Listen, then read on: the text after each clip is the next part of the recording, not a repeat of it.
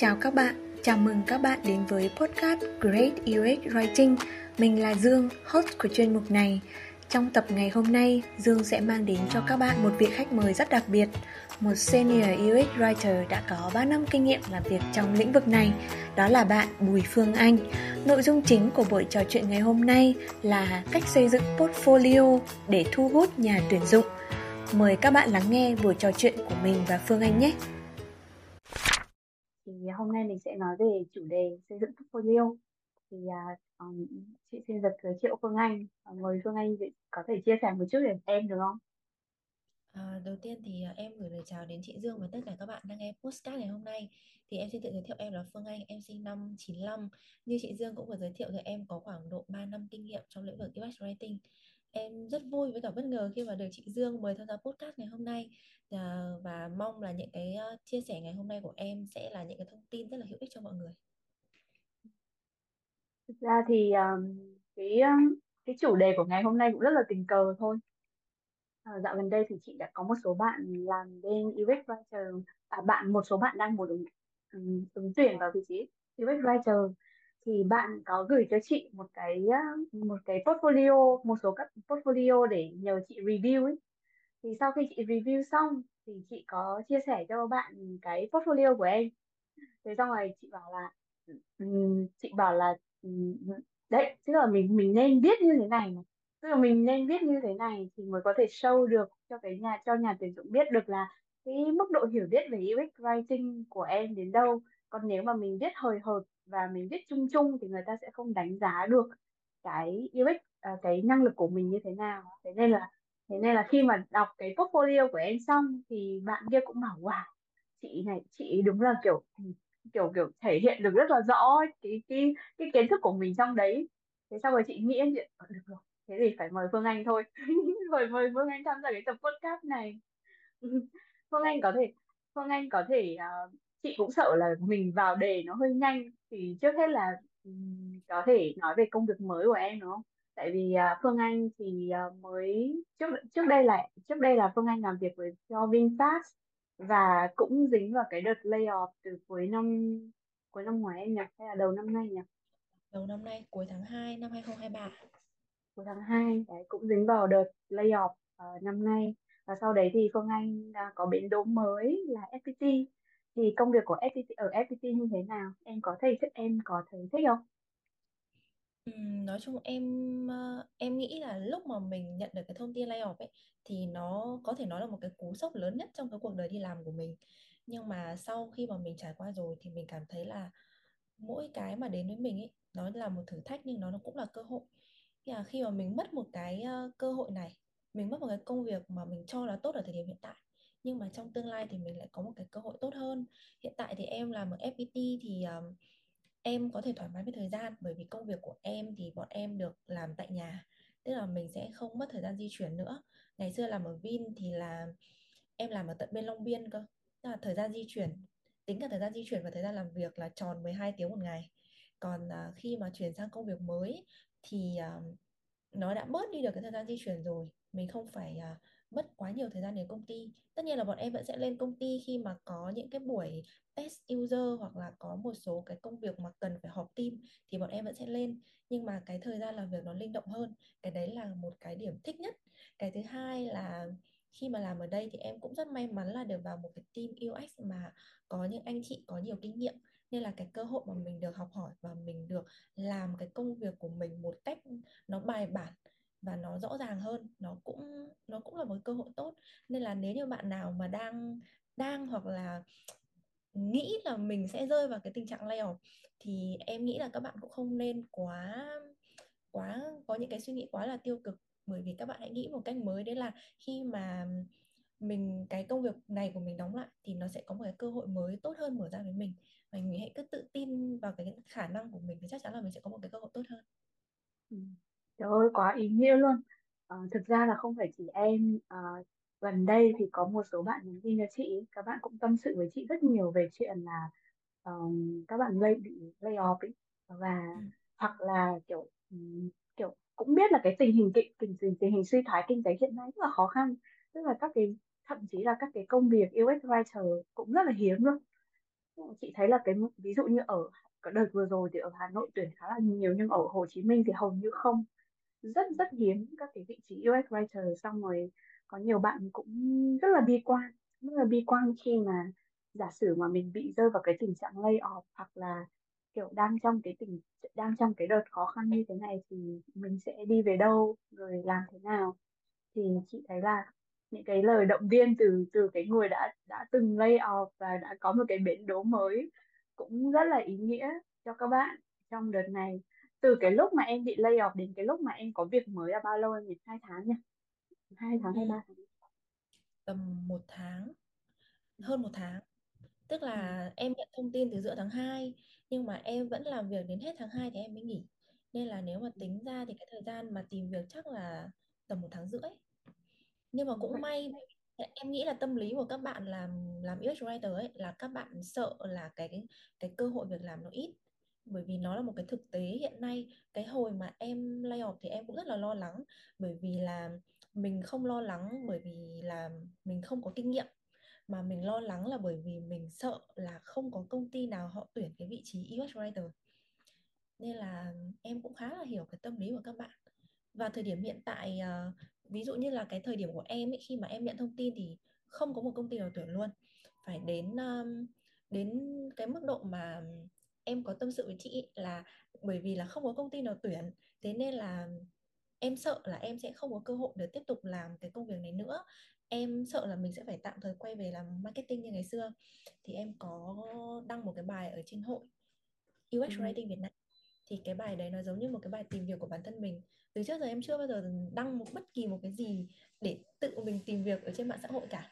Nhưng mà đấy là lần đầu tiên mà mình cảm thấy là thực sự là mình bị bế tắc trong cái việc tìm việc nên là mình phải đăng một cái bài đấy. Và rất may là sau khi đăng cái bài đấy xong thì cũng có một số anh chị có nhu cầu tuyển dụng nên anh chị cũng chủ động liên hệ.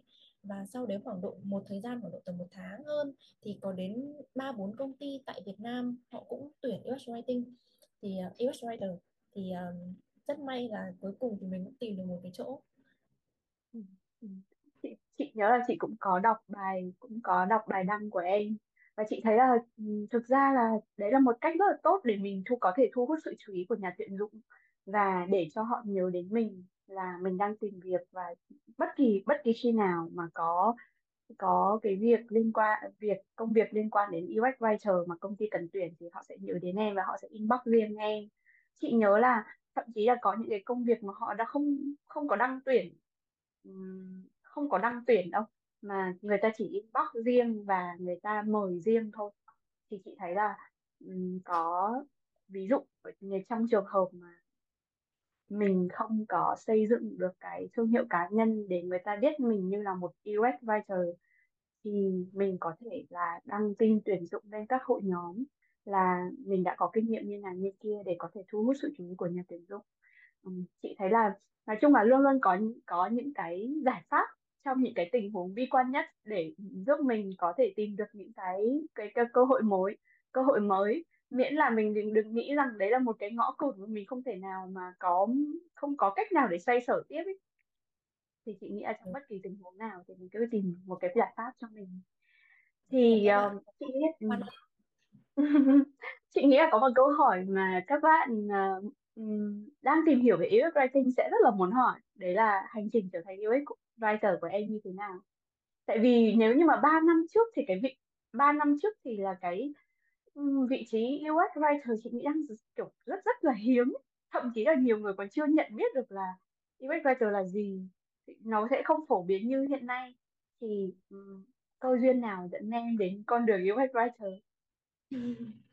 Thật ra ấy, thì um, 3 năm kinh nghiệm tức là 3 năm mà mình chính thức gọi mình về cái vị trí là UX writer còn trước đấy thì em đã có một năm gọi là vô tình làm những cái công việc của một UX writer rồi.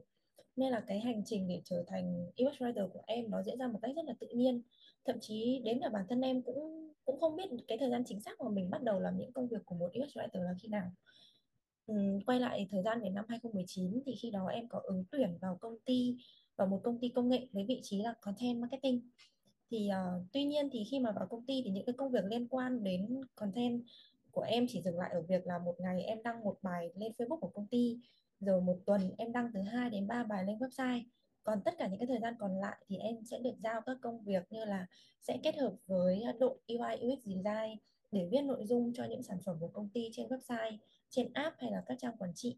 Tham gia đóng góp ý kiến xây dựng các tính năng mới với cả đội uh, dev hoặc là đội uh, uh, QA QC tham gia đánh giá cái việc theo đúng không?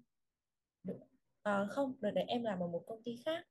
Viettel ừ. thì lúc đó là là cũng đã có cũng đã gọi cũng đã gọi là họ đã định hướng được cái cái công việc rồi. Trước đấy thì em có làm một công ty là Subit. Công ty đấy là cung cấp cửa sổ chat trên website. Thì đấy là công ty đầu tiên mà giúp em học hỏi và biết được những cái công việc của một UX writer. Ừ. Đấy. Còn thì sau này là khi em apply vào Viettel là em apply vào cái job UX writer luôn hay là lúc đấy mình mới mình vẫn đang kiểu mình vẫn đang chưa biết đến cái vị trí đó và lúc mà vào Viettel thì là em đã biết đến vị trí đó rồi nhưng mà tại cái thời điểm mà em chuyển từ công ty cũ sang Viettel thì ở thị trường Việt Nam chưa không có bất kỳ một công ty nào tuyển cái writer hết nên là ở cái thời điểm mà không có ai tuyển và mình cũng chưa có quá nhiều kinh nghiệm về UX writing thì cái uh, cái lựa chọn của em ở thời điểm đó là mình sẽ vẫn tiếp tục làm công việc liên quan đến marketing. Nhưng mà đồng thời song song thì mình sẽ uh, tự tìm hiểu về nghề UX writing. Nhưng mà nó cũng giống như một cái duyên đấy là mặc dù vào Viettel làm content marketing nhưng mà em lại được giao một cái nhiệm vụ đấy là xây dựng website cho công ty mà cái việc đấy thì nó lại liên quan khá là nhiều đến UX writer UX writing. Là em cũng sẽ phải lên nội dung cho website, cho nội dung các landing page, rồi những cái nội dung bên trong đấy. Ngoài ra thì em cũng phải đi làm việc với đối tác, tức là mình làm từ A đến Z tất cả những cái dự án đấy. Và phần lớn thì nó cũng liên quan đến dự, công việc của một UX writer. Thì em có làm ở Viettel khoảng độ 6 tháng. Thì sau 6 tháng mình làm việc và mình tự học hỏi thì bên Vin họ có tuyển một cái vị trí là UX writer. Thì là đến lúc đấy là em mới em mới gọi là thực sự là bắt đầu trở thành một UX writer khi mà ở bên Vin. Còn ở Viettel hoặc là công ty Subit cũ thì mình vẫn làm những cái công việc của UX writer thôi. Nhưng mà cái cái chức danh của mình thì nó không phải là UX writer. Thế hồi đó khi mà em apply vào Vin thì em đã làm portfolio chưa? Hay là chỉ sau cái đợt mà uh, sau cái đợt nghỉ ở Vin thì em mới uh, em mới bắt đầu xây dựng portfolio? Hồi đó em chưa. Tức là ừ. em làm ở Vin thì cũng tức là những cái cơ hội cái khoảng thời gian trước tháng 2 ấy, thì tất cả những cái cơ hội việc làm đến với em là nó đến một cách rất là tự nhiên như kiểu là mình đã có một cái nền tảng trước về UX writing rồi mình đã được mọi người đã được những cái đồng nghiệp cũ họ biết là cái cái năng lực và cái công việc của mình làm rồi. Thì khi mà ở bên Vin thì em biết được là cũng là nhờ một bạn đồng nghiệp cũ. Bạn ấy hiện tại đang làm ở bên Vin. Bạn ấy là designer. Thì bạn ấy đang làm ở bên Vin thì bạn ấy cũng có nhắn tin cho em. Hồi đó thì bên Vin họ cũng không, họ cũng không công khai cái vị trí này đâu. Tức là những cái bạn, nhân viên mà bạn ấy đang làm ở đó thì bạn ấy biết và bạn ấy có nhắn tin cho em là hiện tại thì dự án này đang cần vị trí UX writer và cậu um, gửi CV đi xong rồi cậu phỏng vấn với cả anh quản lý đi. Thì sau đấy thì em cũng gửi CV và phỏng vấn. Thì nói chung là cái hồi đấy thì mọi người cũng chưa biết nhiều đến UX writing. Nên là em nghĩ là bên đó họ cũng không yêu cầu portfolio. Và thực ra thì lúc đấy thì em cũng nghĩ là những cái cơ hội là đến với mình tự nhiên ấy. À, em nhận thức được cái việc là làm portfolio rất là quan trọng. Nhưng mà bởi vì cái cơ hội là đến với mình một cách tự nhiên thông qua những cái mối quan hệ um, trước đó của mình nên là cái thời điểm đấy thì mình chỉ cần nộp CV thôi là mình đã đủ chứng minh cái năng lực của mình rồi.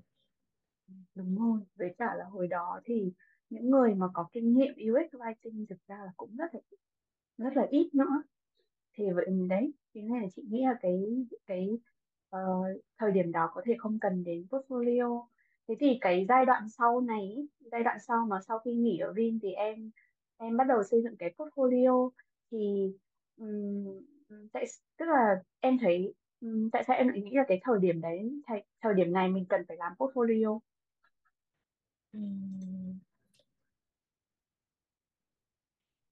bởi nghĩ vì là chắc là là xu hướng chung ấy nhỉ? Xu hướng chung rồi trong ngành của mình nhỉ? Bởi vì là trước đấy tất cả các cơ hội nghề nghiệp của em đến một cách rất tự nhiên và nó đến từ những mối quan hệ của em. Em ờ, không cần phải đi chủ động tìm kiếm cơ hội việc làm cho mình mà những cái cơ hội đấy là em được giới thiệu đến. Nên là cái thời điểm đó thì mình cảm thấy là mình cũng không cần đến portfolio. Nhưng mà đến cái thời điểm cuối tháng 2 năm 2023 khi mà mình phải tự đi tìm kiếm cái cơ hội việc làm cho mình nhất là trong cái ngành UX writing thì cái cái um, cái số lượng những công ty họ tuyển cái vị trí UX writer nó rất là ít. Cái mình nhận thức được cái mức độ cạnh tranh cũng như là mình nhận thức được là uh, có những công ty họ chưa thực sự hiểu về cái vị trí này nên là mình cần phải làm portfolio thứ nhất là để mình tăng cái cơ hội việc làm cho mình thứ hai là mình để cho nhà tuyển dụng khi mà họ đọc vào thì họ biết được là UX uh, ờ, tôi với vị trí là UX writer thì tôi sẽ làm được những cái gì tôi có kinh nghiệm gì tôi có điểm mạnh gì và tôi sẽ nếu như mà tôi vào công ty của nếu như mà tôi vào công ty thì tôi sẽ có thể giúp cho công ty những cái công việc gì thì em nghĩ đấy là một cái sự rất là cần thiết khi mà mình làm portfolio ừ. Ừ chị thấy là um, có nhiều cái bản có nhiều cái bản uh, portfolio mà tức là các bạn gửi cho chị thì chị thấy là đâu đó các bạn đang viết là ví dụ như tôi làm những cái việc này tức là tôi uh, ví, nó nó nó như kiểu một cái bản CV và sau đấy đưa ra các ví dụ ấy. giống như kiểu là um, tôi là đây là một cái dự án của tôi rồi tôi làm nghiên cứu tôi làm rồi tôi viết yêu và tôi viết UX writing rồi tôi uh, làm sales rồi các thứ. Tức là các bạn viết giống như là tức là các bạn ghi một cái đoạn mô tả rất là ngắn. Giống như là một cái đoạn mô tả ở trên CV ấy, là là là list out ra những cái việc em làm và sau đấy là đằng dưới là một số các cái hình ảnh. Ví dụ là ừ đây là những cái mà tôi đã làm. Thì chị thấy là một cái chung đấy là nó không có điểm nhấn. Nó không có những cái điểm nhấn là uh, thế thế cụ thể anh thế cụ thể mình làm nghiên cứu cái gì ở đó?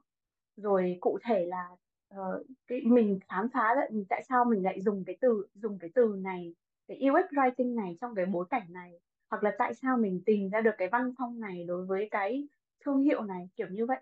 Thì tức là khi mà khi mà đọc như vậy thì mình cái mình cảm giác là cái người ứng viên họ không sâu được cho mình những cái kiến thức của họ trong cái portfolio đấy thì theo em thì, theo em là cái, bởi vì là chị đọc cái portfolio của em rồi thì chị thì chị thấy là em ghi rất là rõ là những cái gì em đã làm rồi, ghi rất là chi tiết, thậm chí là chi tiết chi tiết nhiều quá. Thế sau rồi có lần chị còn nói là chị sợ là người ta không đọc hết được cái đoạn này đâu. Thế thì em thấy là làm thế nào để mình có thể mà, kiểu sâu cho người khác khác thấy được cái cái năng lực của mình trong cái portfolio? Nó sẽ gồm có những cái phần nào rồi hoặc là cần làm cái gì để có thể làm cho cái portfolio của mình nổi bật ấy. theo em thì thực ra thì cũng không có một cái mẫu chung nào dành cho portfolio của mọi người cả.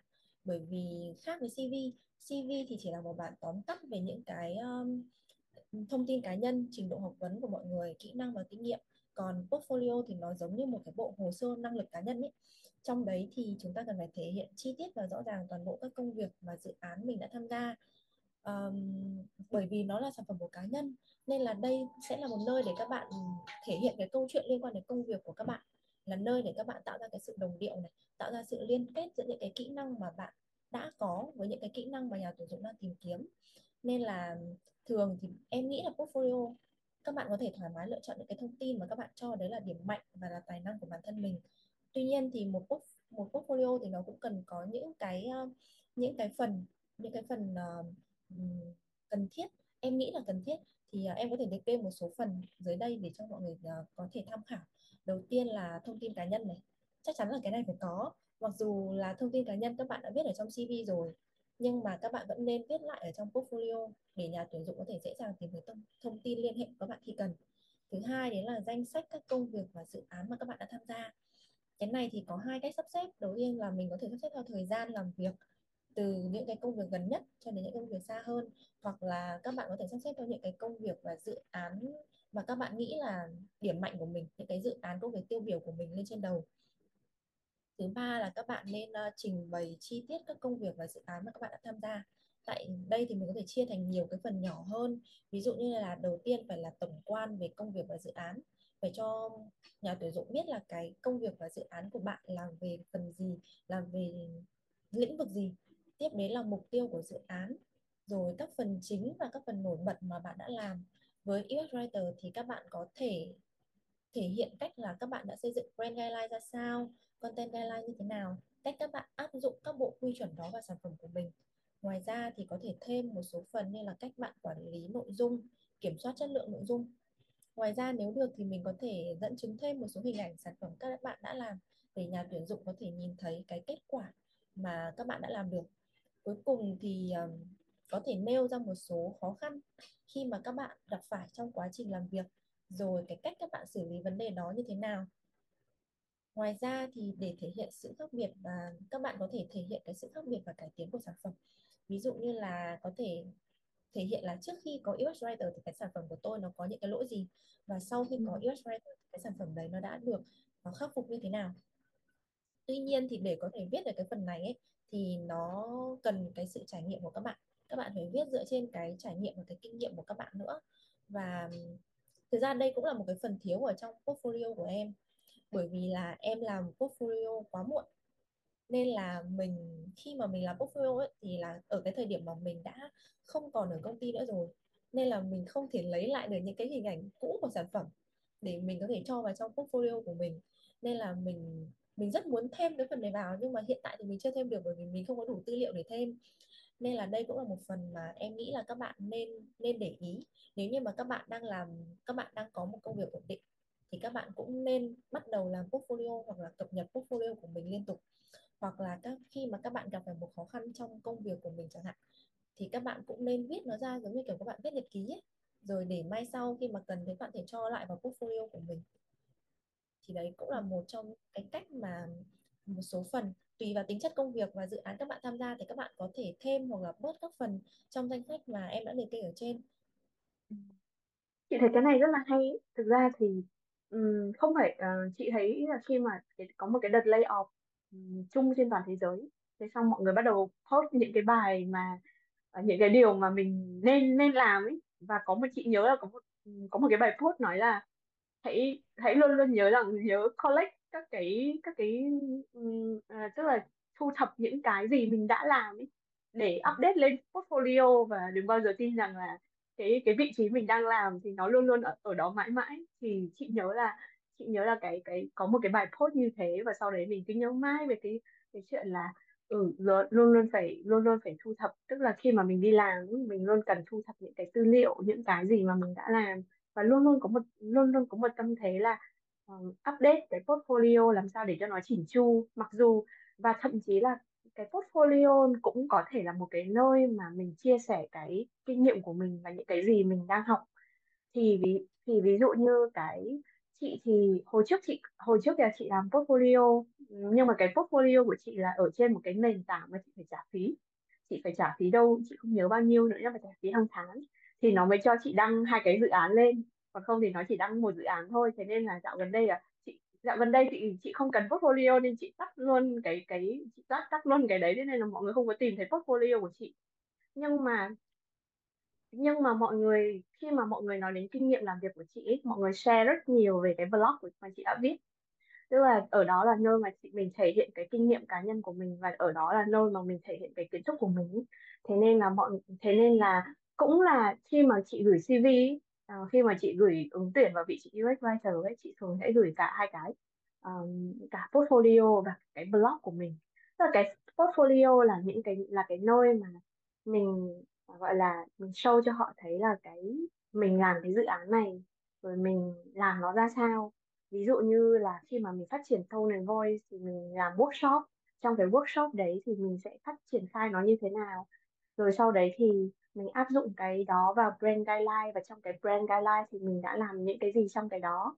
Rồi sau đấy thì mình ghi lại những cái những cái gì tôi đã học ở đây, những cái gì tôi đã có kinh nghiệm ở đây và những khó khăn mà tôi đã đã trải qua nhưng mà có một cái chị thấy rất là hay khi mà làm portfolio ấy. Tức là mình không nên chỉ liệt kê những cái gì mình đã làm mà mình nên có một cái gọi là storytelling. Tức là cái câu chuyện của đưa cái câu chuyện của mình trong đấy. Bởi vì là nếu mà chỉ đọc thông tin ý, thực ra là nó rất nhàm chán. Mà chị thấy là những cái portfolio hay ý, là những cái portfolio mà họ họ đưa ra được là chúng tôi ví dụ như là chúng tôi gặp struggle trong cái việc đưa ra quyết định giữa quyết định từ này và từ kia, và sau đấy chúng tôi quyết định là nghiên ờ, quyết định làm một cái survey để, hoặc là quyết định làm một cái test A/B testing để để quyết định xem là ừ, từ nào mới là từ phù hợp với người dùng. Và sau đó thì chúng tôi quyết định cái điều này. Thì chị thấy là nó là một cái storytelling mà một cái điểm nhấn ừ, mà, và vừa là một cái để chứng tỏ rằng là à bạn này có thể, tức là họ gặp cái khó khăn này và họ đã xử lý thông qua một cái gì đấy rất là cụ thể chứ không phải chỉ đơn thuần là kiểu chứ không phải chỉ đơn thuần là kiểu mình liệt kê mình mình mình chỉ đưa những mình chỉ đưa một cái hình ảnh cho họ thấy là đây là cái ví dụ của tôi và không nói thêm gì khác thì chị thấy là nó không có gì nổi bật so với những cái ứng viên khác và nếu như mà mình viết một cái portfolio nó đủ hay nó đủ tốt nó truyền tải được cái câu chuyện của mình truyền tải được cá tính của mình thì chắc chắn là nó sẽ rất thu hút nhà tuyển dụng ừ. mà chị thấy trong cái đó ừ. nó cũng giống như mình viết nhật ký ấy. Là mình cũng phải ừ. viết hàng ngày giống như kiểu mình viết nhật ký luôn ấy chứ. Nếu như mà mình để một thời gian đến lúc mà mình viết lại thì mình nó sẽ không đầy đủ nữa. Giống như kiểu khi mà em viết ấy em rất muốn viết những cái khó khăn của mình đã gặp phải trong công việc này. Rất muốn viết những cái uh, thay đổi mà mình đã làm được cho sản phẩm. Nhưng mà vấn đề đấy là mình mình không thu thập dữ liệu từ trước. Rồi kiểu mình bị quên ấy. Mình không nhớ được. Tôi biết là tôi có khó khăn nhưng mà bảo tôi có những cái khó khăn gì chi tiết như thế nào? Thì bởi vì tôi đã làm qua rồi tôi không thể nhớ được. Nên là từ bây giờ sau sau cái vấn đề đấy thì em đã tập một cái thói quen đấy là giống như kiểu mình viết nhật ký ấy. Khi mà mình có một cái vấn đề gì trong công việc là mình sẽ update vào luôn. Tất nhiên là mình mình update giống như kiểu là mình viết một cái bản nháp thôi. Xong rồi khi nào mà nó đủ thông tin thì mình sẽ bắt đầu mình trau chuốt lại nó sau. Ừ. chị thấy ừ, chuẩn bị nó à, có một cái có một cái mà chị thấy là chị muốn bổ sung thêm là thực ra cái portfolio ấy nó sẽ có nó sẽ có hai dạng trình bày. Tức là khi mà chị nghiên cứu về portfolio ấy, chị thấy nó có hai dạng trình bày. Một là trình bày theo dự án tức là dự án A uh, sau đấy là mình sẽ trình bày mục tiêu rồi mình sẽ trình bày nó là mục tiêu sau đấy là những cái gì mình đã làm trong và cái câu chuyện mà vai trò của mình trong cái dự án đó và mình cần phải thể hiện cái vai trò nó thật rõ. Còn cái thứ hai mà chị thấy chị cái thứ hai mà mình có thể dạng thứ hai mình có thể trình bày đấy là trình bày theo cái dạng before và after. Ví dụ như là um, ví dụ như là tách ra thành từng mẫu từng từng mẫu ấy. ví dụ như là uh, empty uh, empty state là trạng thái trống. Thì trong cái trạng thái trống đấy là là before nó như thế nào after nó như thế nào. Và sau đấy thì người ta sẽ ghi là người ta sẽ phân tích là tại sao tại sao ờ, mình quyết định là viết như thế này và trước đó nó là làm sao ấy. Người ta cũng mình cũng có thể là tách nó ra thành từng cái mảng và đi vào, đi sâu vào từng cái đó thì mình cũng có thể trình bày dưới dạng đó.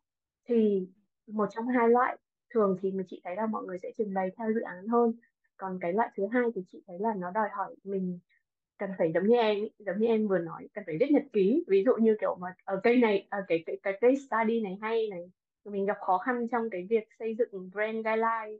Và sau đấy thì mình đã triển khai những cái này thì thì nó có thể là biến thành một cái biến thành biến một cái chi tiết thành một câu chuyện. Ừ, thì thì cái đấy nó cũng rất là hay.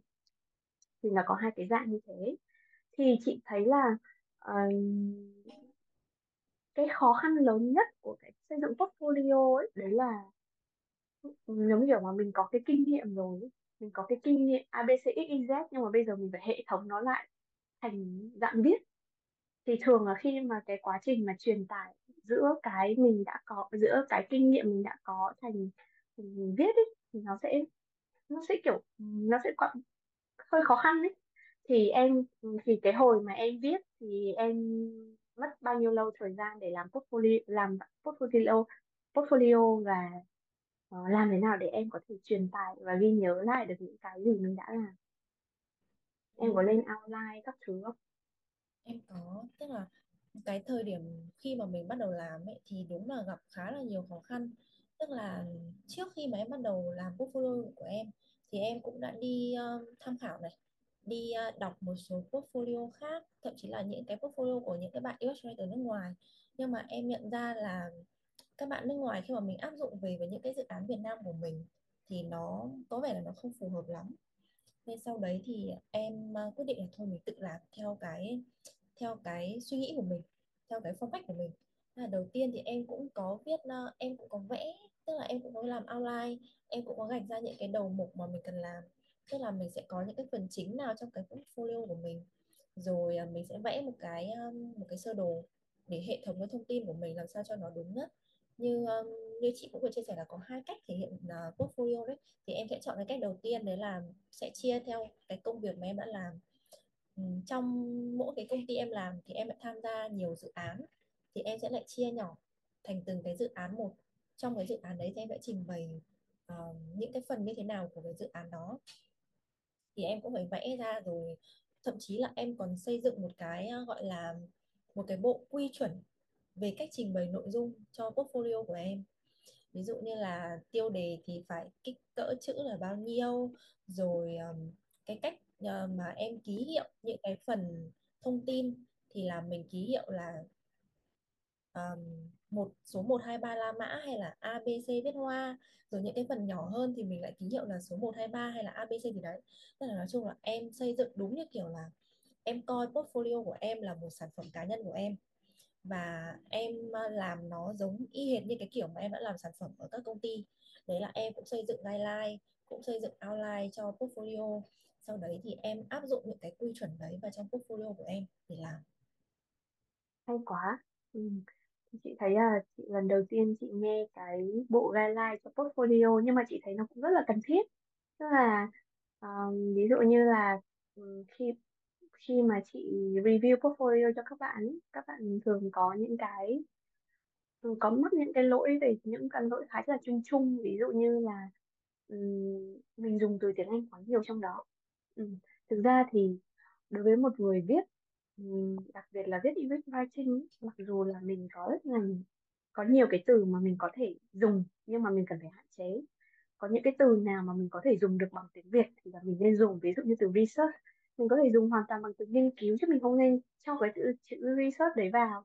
Rồi có những cái từ mà mình viết tắt như UX UI thì mình có thể viết tắt mình có thể viết được. Nhưng mà có những cái từ mà mà mình hoàn toàn có thể dùng bằng tiếng Việt thì mình nên dùng và mình nên hạn chế tiếng Anh trong đấy rồi cách trình rồi cách ừ, tiêu đề nên như thế nào rồi thứ tự trình bày nó nên như thế nào. Và chị thấy là nếu như mà mình có một cái outline là các ừ, ví dụ trong một cái dự án này hoặc là trong cái portfolio này mình sẽ cần trình bày những cái gì và sau đấy thì viết theo từng phần từng phần thì nó sẽ giúp cho mình đỡ rối hơn rất là nhiều. Khi mà mình kiểu ừm, giống kiểu mà có quá nhiều thứ cần phải nói và không biết nói cái gì trước ấy thì mình có thể làm một cái map trước, outline chữ vạch vạch ra những cái gì mình muốn nói, mình cần nói. Rồi cái nào là cái điểm nhấn mà mình muốn tập trung vào, cái gì, đặc biệt là những cái liên quan đến thành quả của mình hoặc là những cái mà mình rất ấn tượng, mà mình mình thấy là mình đã học được từ cái này, thì có thể là ừ, có thể nốt thêm sao, mấy sao ở đấy để để sau đấy thì mình có thể viết thêm. Ừ. thì cái lúc mà em làm gây cái guideline đó thì có lâu không? Có mất ừ. thời gian guideline cho không portfolio ừ, cũng không mất nhiều thời gian ạ, bởi vì những cái guideline đấy nó chỉ là những cái những cái quy chuẩn rất là cơ bản thôi. Để làm sao mà mà mình có thể gọi là trình bày nội dung một cách đồng nhất. À, em khi mà làm thì em cũng rất hạn chế cái việc sử dụng tiếng Anh. Tức là có những cái từ nào mà mà mình hay dùng thôi. Ví dụ là UX thì đúng là mình phải dùng viết tắt hoặc là mình viết tiếng Anh thật nhưng mà em sẽ cố gắng là hạn chế nhất những cái từ tiếng Anh có thể này. Rồi um, em cũng chỉ có một số cái guideline gạch đầu dòng nhỏ nhỏ thôi. Nó chỉ là những cái guideline đơn giản nhất để làm sao mà khi cái nhà khi nhà tuyển dụng họ đọc cái portfolio của mình. Bởi vì là họ đang tìm kiếm cái vị trí là UX writer mà. Nó liên quan đến việc trình bày nó liên quan đến việc viết.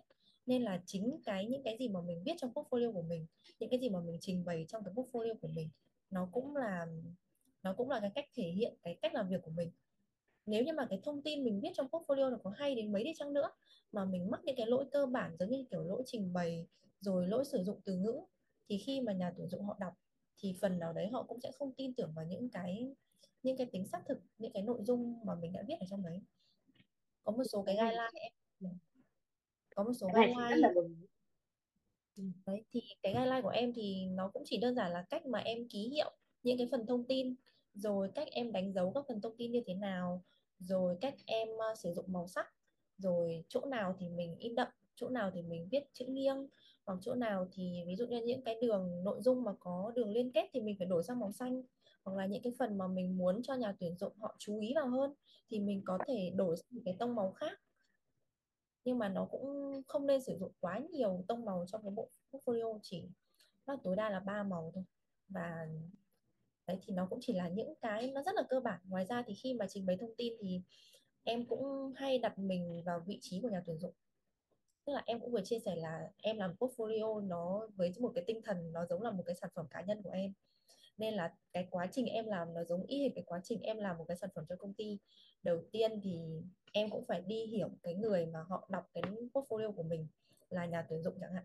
Thì mình cũng phải đi tìm hiểu xem là nhà tuyển dụng đấy họ mong muốn gì khi mà họ đọc cái portfolio của mình? Rồi ờ, mình cũng phải đặt mình vào vị trí của người đọc. Nếu như là mình là nhà tuyển dụng thì khi mình đọc những cái thông tin này, mình có cảm thấy là nó quá nhàm chán không? Hoặc là nó có dễ hiểu hay không? Nó, cái tính xác thực của nó có có ổn hay không? Hoặc là khi mà mình đọc thì mình có cảm thấy là cái nội dung này nó lan man quá hay không? Rồi em cũng hay tự hỏi là ừ, liệu mình trình bày như thế này thì nhà tuyển dụng họ có hiểu hay không? Đấy thì mình luôn luôn đặt cái vị trí của mình vào nhà tuyển dụng thì nó cũng là một cái cách để khiến cho cái portfolio của bạn nó hấp dẫn hơn và nó gây ấn tượng hơn với nhà tuyển dụng. Chị thấy có một lúc nãy mình nói chuyện ý, thì à, em có một cái ý mà em nói rất là hay. Đấy là ờ, chị chị nghĩ là ừ, đấy là mình luôn phải đặt mình luôn phải đặt mình vào cái góc nhìn của nhà tuyển dụng bởi vì là cái portfolio này nó giống như kiểu mà mình viết bài mình cần phải xem đối tượng độc giả của mình là ai là người như thế nào. Và cái nhu cầu cái mong muốn của họ là gì khi mà họ đọc cái portfolio của mình. Thì khi mà mình có thể xác định được những cái yếu tố đó thì uh, nó có thể giúp cho mình cái gọi là tức là mình viết portfolio mình viết portfolio nhưng mà ừ, nó vừa là câu chuyện cá nhân nhưng mà vừa là một cái một cái cái cái thông điệp mà mình muốn truyền tải cho nhà nhà tuyển dụng là à mình là một người có nhiều kinh nghiệm rồi mình là một người um, có những cái đặc đặc điểm phù hợp với cái vị trí họ đang tìm kiếm hoặc là một là một bạn UX writer xuất sắc mà họ đang mong muốn tìm kiếm thì nó luôn là nó luôn có những cái yếu tố đó thì chị thấy rất là ấn tượng khi mà em nói là ừ, em xem cái portfolio của em như là một cái sản phẩm ấy. Thì mình cũng thực hiện một cái quy trình bài bản là uh, đối tượng của mình nói về đối tượng của mình xong tìm hiểu về đối tượng này xong rồi tìm hiểu về nhu cầu này sau đấy thì tìm hiểu về xong đấy thì mình thể hiện những cái gì trên đó. Thì um, tại vì lúc nãy em có nói qua một chút ấy thì bây giờ em có thể nói chi tiết hơn đúng không? Ví dụ như là khi mà em viết cái portfolio của em thì em đặt cái mục tiêu gì trong cái portfolio? Ừm, mục tiêu về portfolio của em thì um, sau khi mà em tìm hiểu về những cái nhu cầu của nhà tuyển dụng xong thì em đặt mục tiêu là portfolio của mình sẽ phải thể hiện được cái điểm mạnh của mình thể hiện được uh, những cái ờ, dự án mà mình đã tham gia những cái đóng góp của mình cho dự án và mình cần phải cho nhà tuyển dụng thấy được là tầm quan trọng của việc khi mà có một UX writer trong dự án. Bởi vì bản thân em hiểu là ở thị trường Việt Nam hiện nay thì có rất nhiều người họ họ cũng chưa hiểu được tầm quan trọng và họ cũng cũng chưa hiểu được tầm quan trọng của vị trí UX writer thậm chí là những nhà tuyển dụng nhé họ đôi khi họ chỉ tuyển dụng bởi vì là yêu cầu của cấp trên là tôi cần một vị trí UX writer còn bản thân nhà tuyển dụng bản thân ờ, uh, HR họ đi tìm kiếm ứng viên nhưng mà đôi khi họ cũng chưa chắc đã hiểu được cái vị trí này là gì. Bởi vì khi mà em um, khi mà em mới vào một công ty ấy thì uh, có một chị chị uh, chị HR chị ý mới hỏi em là em làm UX writer à? Thế em bảo là em vâng. Xong rồi chị hỏi là thế thì UX writer là cái vị trí mà chỉ viết mấy cái nội dung ở trên app thôi đúng không? Thì thực ra nghe những cái câu đấy thì mình mình cảm thấy là mình cũng hơi hơi tổn thương hơi chạnh lòng một chút. Nhưng mà sau đấy thì mình nhận ra một cái vấn đề đấy là à đôi khi những cái người họ những cái bộ phận nhân sự họ đi tuyển dụng mình chưa chắc họ đã hiểu được cái vị trí của mình. Nhưng mà họ là những cái người đầu tiên họ đọc cái um, portfolio của mình. Nên là mình phải làm như thế nào để cho những cái người mà kể cả họ chưa hiểu rõ được cái tầm quan trọng của event writer khi mà họ đọc vào cái portfolio của mình thì họ cũng sẽ phải nhìn ra được là à tôi thực sự cần phải tuyển cái vị trí này vào công ty của tôi. Ừ. thực ra thì chị thấy là thường tại vì cái phỏng vấn tức là HR sẽ là người mà sẽ họ chỉ xem qua cái portfolio của mình thôi. Còn cái ngồi hoặc họ sẽ họ sẽ phone call hoặc là họ sẽ gọi mình để phỏng vấn nhanh xem là mình kinh nghiệm như thế nào các thứ các thứ. Còn hầu đa những cái người đọc portfolio của mình là cấp trên của mình những cái bạn mà sẽ những cái người mà họ sẽ là người trực tiếp phỏng vấn mình hoặc là làm và làm việc trực tiếp với mình thì chị thấy là hầu đa là những cái người như thế. Um, thế nên là họ sẽ, kiểu, yêu cầu mình, yêu cầu cái kiến thức, kinh nghiệm được thể hiện ở trong cái portfolio rất là chi tiết, rất là cụ thể. Và xem là những cái điểm nào là điểm sáng trong cái portfolio đấy. Và chính xác là cái điểm sáng.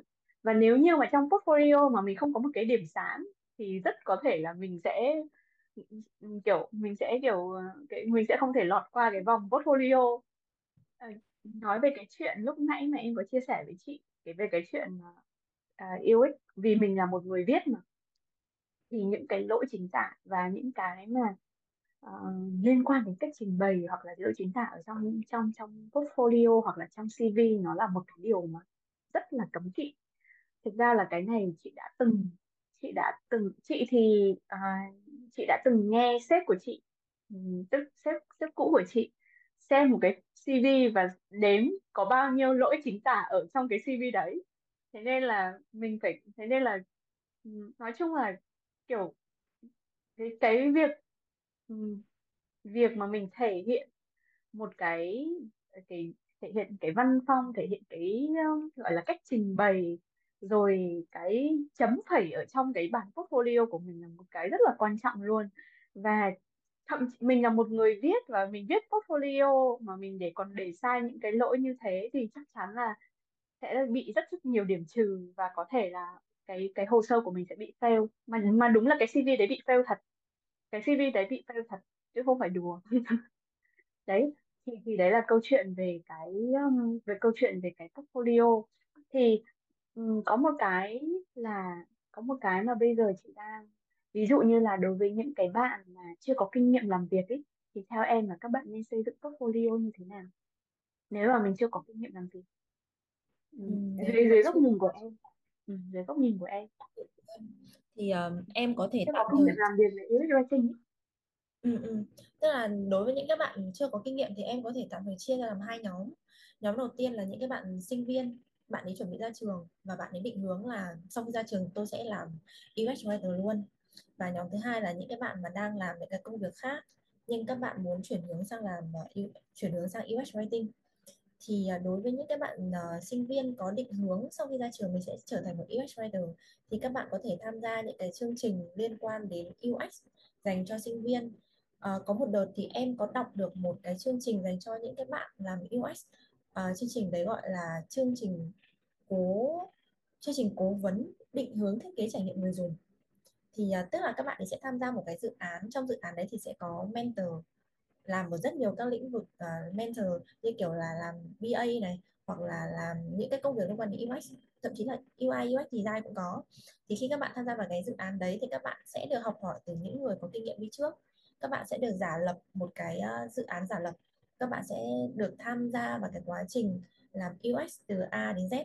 Tất nhiên thì nó không phải là một cái chương trình dành riêng cho UX writer nhưng mà mình là UX writer mà thì cái chữ đầu tiên nó chính là UX rồi. Nên là mình sẽ phải tham gia những cái chương trình liên quan đến UX để mình tìm hiểu về cái trải nghiệm người dùng.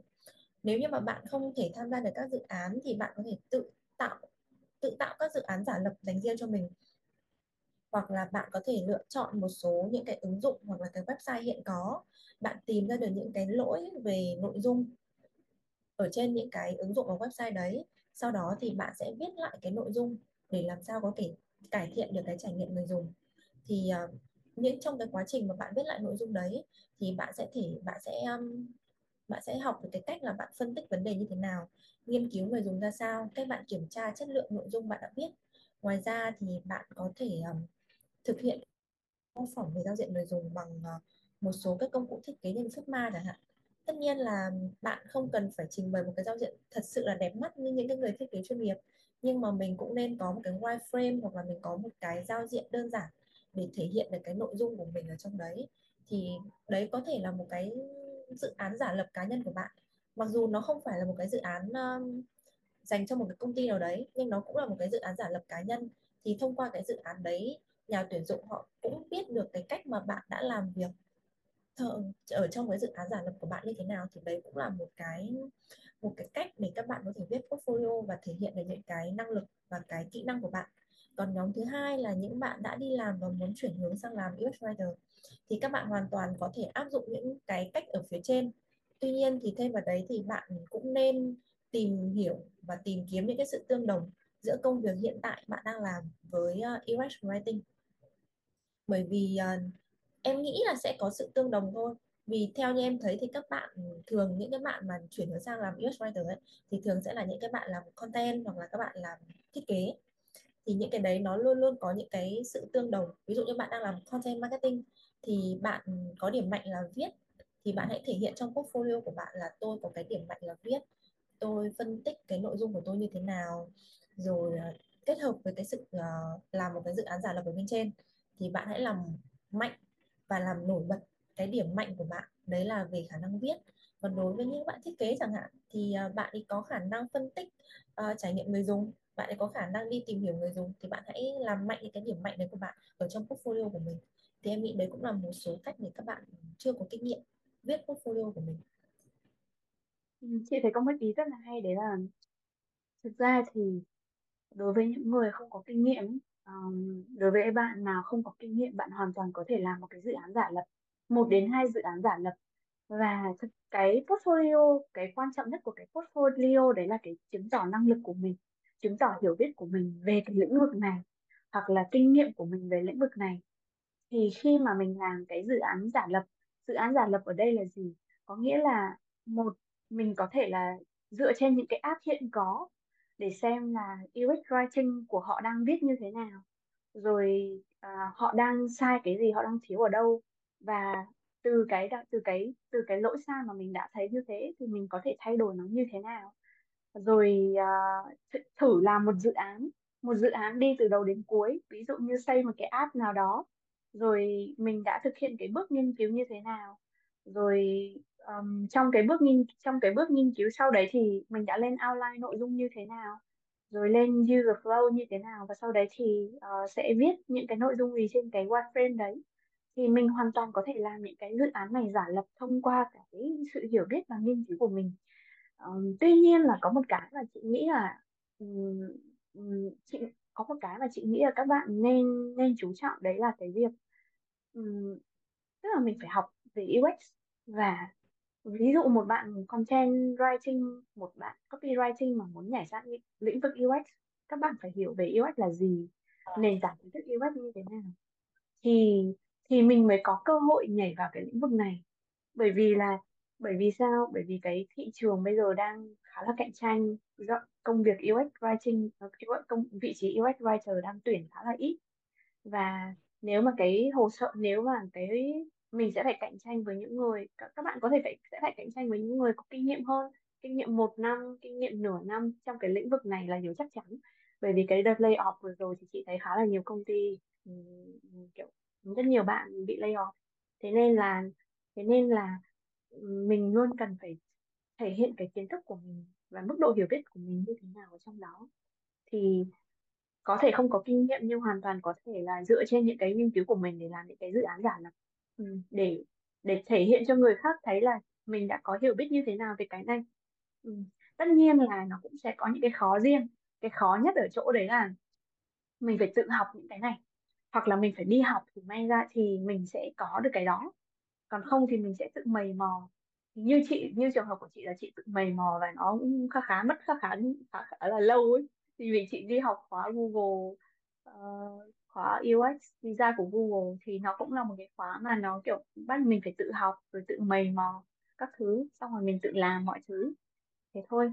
Đấy nó đòi hỏi mình sẽ mất thời nhiều thời gian hơn là nếu như mà mình có một cái mình đi học xong rồi mình được hướng dẫn làm kiểu kiểu như thế thì nói chung là tùy thuộc vào cái cái mục tiêu của mình nữa. Tùy thuộc vào cái cái cái tốc độ của mình là mình muốn đi nhanh đi chậm hay là mình thấy là như thế nào là phù hợp nữa. Ừ, thì có một cái như thế. Thì nếu mà mình có thể điểm qua một chút là khi mà em làm portfolio ấy, thế xong rồi mọi người đọc portfolio của em xong rồi thường thì mình sẽ thường thì có họ có hỏi về kinh nghiệm làm việc của em và sau đấy phải trình bày lại từ đầu kinh nghiệm làm việc trong cái buổi phỏng vấn không?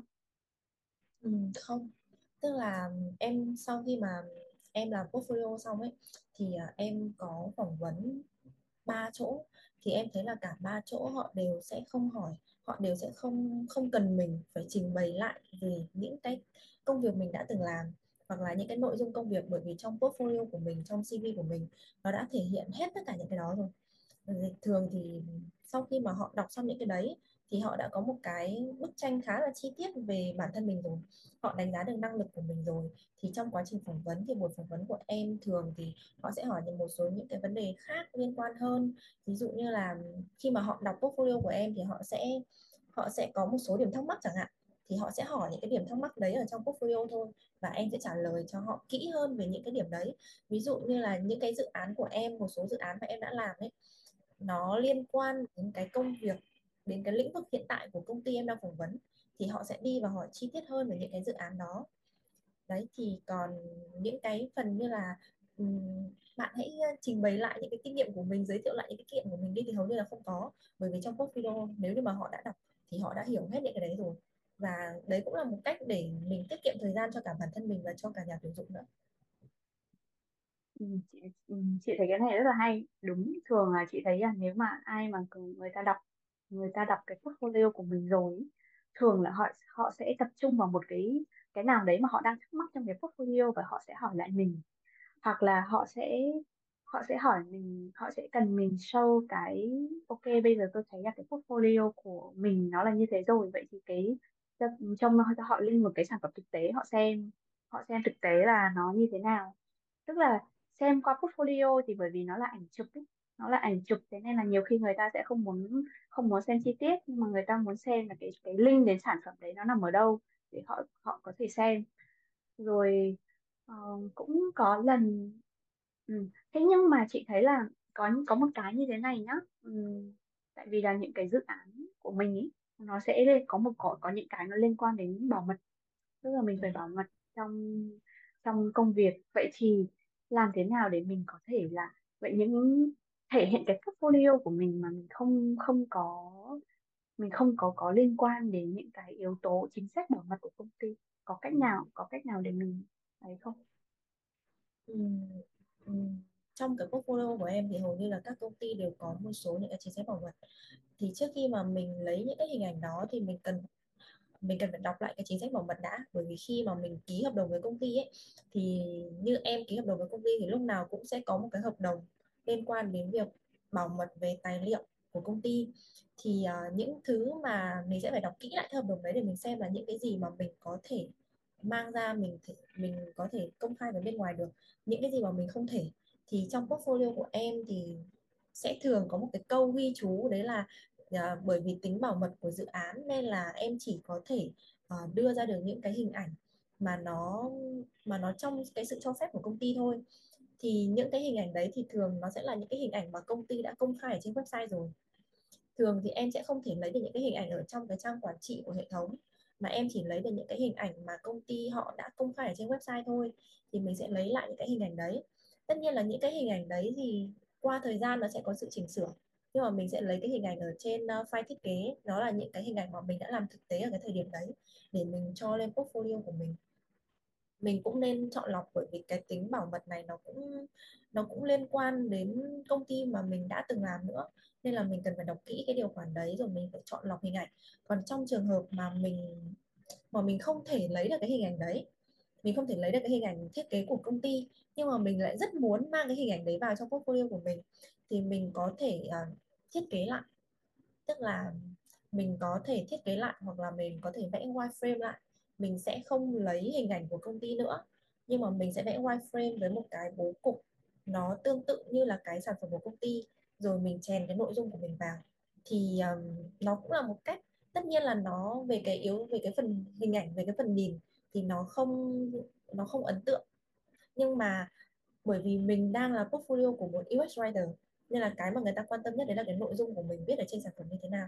Nên mình hoàn toàn có thể vẽ lại wireframe của cái thiết kế đấy và mình chèn nội dung của mình vào để đảm bảo được cái tính bảo mật của um, của công ty.